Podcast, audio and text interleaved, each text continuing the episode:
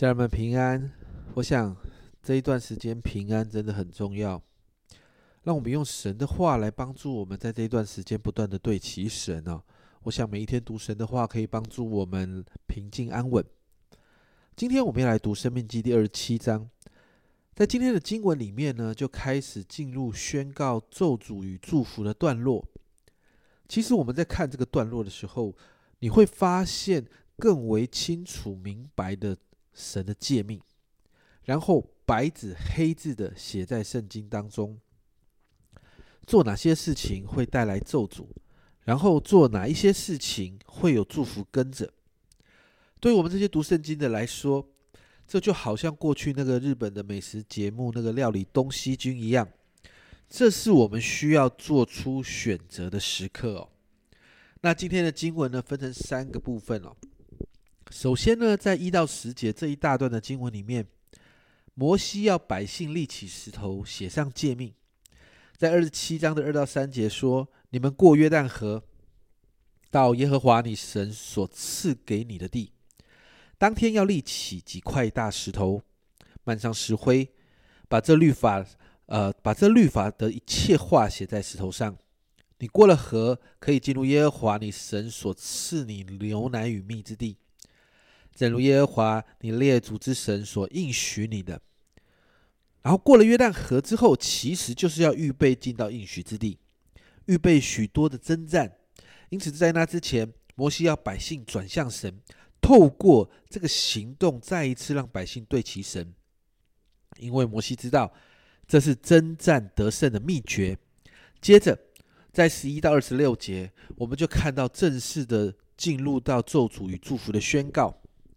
在二七章十一到十三节，这里说：当日摩西嘱咐百姓说：“你过了约旦河，西缅、利位、犹大、以撒加、约瑟、便雅悯六个支派的人，要站在基利西山上为百姓祝福。流便、加德、亚瑟、西布伦、但、拿佛他利。”六个支派要站在以巴路山上宣布咒诅。那我们看到六个支派在基利新山上为百姓祝福，那六个支派在以巴路山上宣告咒诅。接着从十五节开始就提到许多的事情上面会带来咒诅。这当中有十二个咒诅，我们简单分类一下。首先是涉及与神之间的关系，在十五节。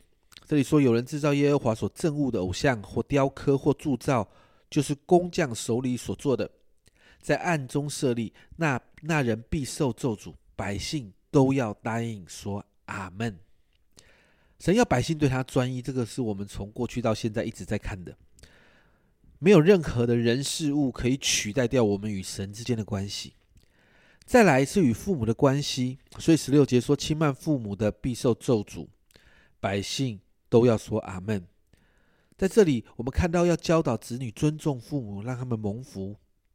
所以，这也是要提醒我们检视与我们与父母的关系，要懂得尊荣他们。所以，不要再说信基督教、西奥伯兰考，信基督教死后没有人会敬拜祭拜你这样事情。不要再说基督徒不孝顺，神，你在这里看到神超看重这件事的。接着是与人的关系，在十七。到十九节这里，他说到挪移邻舍地界的是瞎子走岔路的，像寄居的和寡妇孤儿孤儿寡妇去往正直的。这里告诉我们，神要百姓用对的方式来对待人啊，特别是弱势的族群。再来是关于信的方面要圣洁，二十到二十三节提到与继母行淫的，掀开父亲衣襟的，与受迎合的，与同呃异母同父或。异父同母的姐妹行淫的，与岳母行淫的，这些好乱的关系，在这里我们看到神要百姓避免乱伦，还有不正常的性行为，因为这个不讨神喜悦。甚至在当地有很多这样的性行为是用来祭拜偶像的，这是不讨神喜悦的事。最后几节经文提到暗中杀人、受贿赂、害死无辜的人等等，但在第二十六节做了一个结论。不坚守遵行这律法言语的，必受咒诅。百姓都要说阿门。其实读完这些经文，其实我们在整个以色列走到这个地方的历史背景里面，你会看到百姓接下来要面对极大的征战。我们在约书亚记那个地方就会看到，在迦南地的民族其实不是省油的灯。若不是每一场战役都有神的帮助，以色列百姓根本赢不了。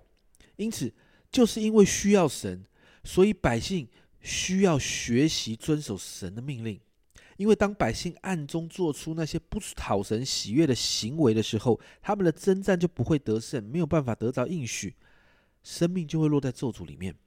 因此，今天早上我们为我们自己来祷告，特别在这个疫情升温的时刻，除了为疫情祷告之外，我们在许多工作服饰上，好像都得要暂缓、暂停的状况里面，让我们学习再一次把自己对齐神，好像中场休息的这个状况一样。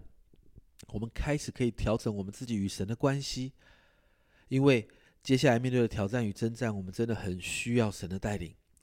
当我们持续进入神的同在中，我们就会看见神用超自然的方式不断的带领我们得胜。面对挑战，我们平安度过。这是一个中场休息与神对时对齐的时刻。阿忠聊圣经，我们今天聊到这边。阿忠聊圣经，我们明天见。